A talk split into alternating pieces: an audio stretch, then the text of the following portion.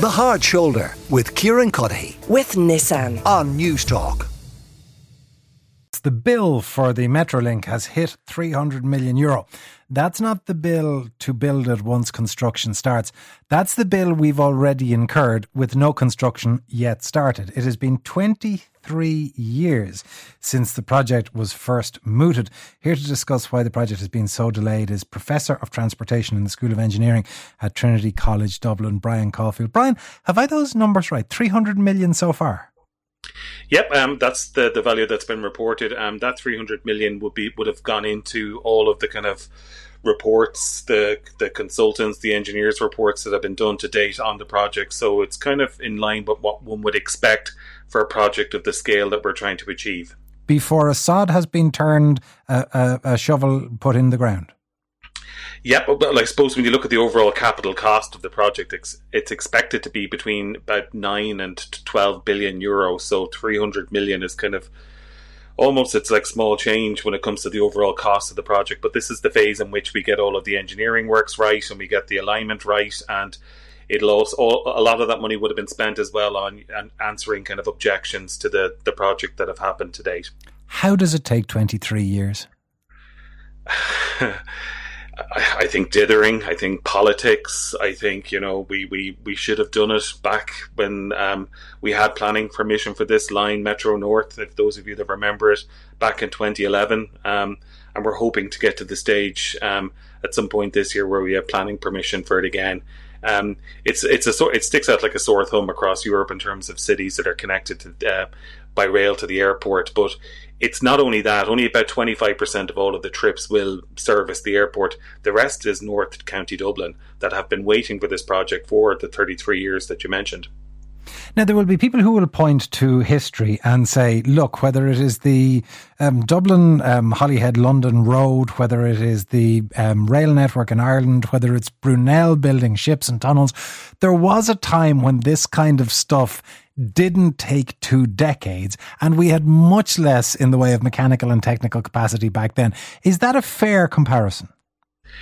I suppose it is. Um, like I, I, think that the project that you could look at in Ireland would be Ardnacrusha. That was a national effort that completely transformed the country, and it's about to enter its uh, hundredth year of, of operation. Um, so yeah, these things seem to be seem to become slower. But I suppose back then, you know, there was one party that was pushing it all, and now there's.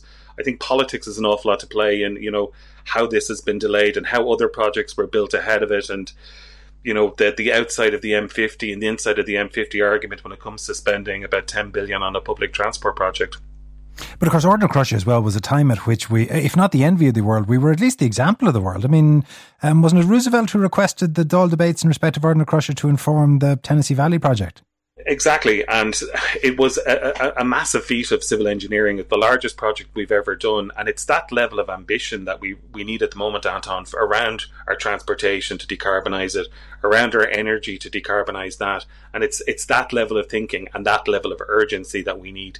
And imagine what how Ireland would have developed if we didn't have that project in place. Um, but at the moment, as I said, we're looking at maybe ten or twelve of these type of Ardnacrusha projects that are required everywhere. Now, whenever anybody says, ah, well, it's a uniquely Irish um, problem, it tends not to be, and it tends to be fairly common across the world.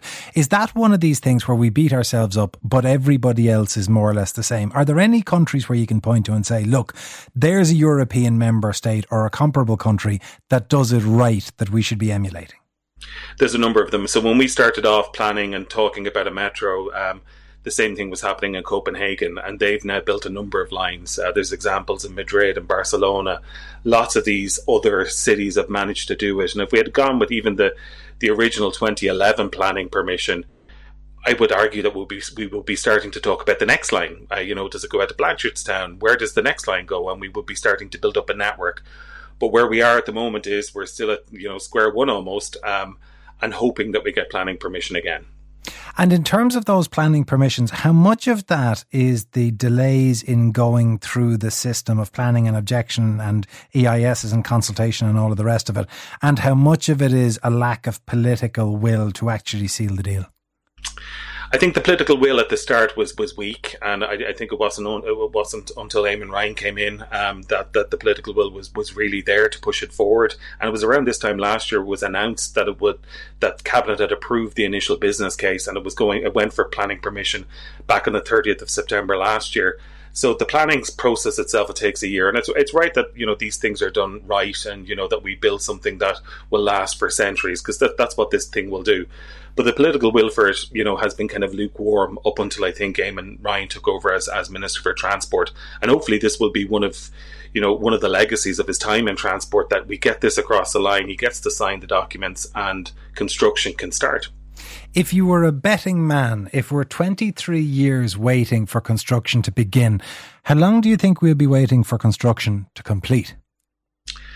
So, based upon what the documents say from, say, from um, Transport Infrastructure Ireland, they expect it to take about six to seven years for construction to be complete. Um, there is a plan. It, it is hoped that enabling works would start next year once um, planning permission is given. So the likelihood would be that you know we might get um, we might get operation maybe 2034 35 and that's what the documents are saying but if i was a betting man i think at the moment i think a lot of things are aligned in favor of this i think there's broad party cross party support on it um, so if there is a change of government I think that most parties are in favour of this project because it's been around so long and it's something that's so sorely needed. And the only thing that's going to happen if we delay it, it's going to even cost more. You mentioned um, Crusher as a sort of a that that brave and significant kind of capital works stuff that we were able to do back in the day. Is there anything because uh, the, the Metro uh, link to some extent is remedial? It is bringing us up to the base level standard that most other European capital cities enjoy. Are there any projects that you would put in the same kind of Ardnacrusha category now, where you would say that's the kind of nettle we should be grasping? That's the kind of capital works project we should be doing to go back to being an example rather than a follower. Um, I, well, first of all, I'd stick with transport, and I, would move outside of Dublin, and I'd maybe look at Cork or, or Limerick or Galway or Waterford, where I'm from, and, and look at you know what you know instead of planning for transport that you know by the time the situation gets so bad we're doing remedial work as you say with metro build something that's ambitious in somewhere like cork or limerick. Build light rail down there like cork had light rail before. Build that type of thing in, in those cities um, over provide more capacity than, than that is perhaps needed and have the public transport networks in our regional cities uh, as exemplars because if you look at the second and third cities in any other European country, they have light rail networks and they have these big public transport options. So the debates that we have about the car versus public transport and all the rest doesn't really happen in some of those countries. Although it's funny, we were only last night talking about the fact that Cork is still waiting on the convention centre that would make such a difference to being able to attract in uh, business and visitors. And uh, if you can't get a convention centre, it's probably a long wait after that before you start looking at light rail. We will keep our fingers crossed anyway, Brian. Lovely to talk to you. Brian Caulfield, Professor of Transportation at the School of Engineering at Trinity College. The Hard Shoulder with Kieran Cuddihy. With Nissan. Weekdays from 4 on Newstalk.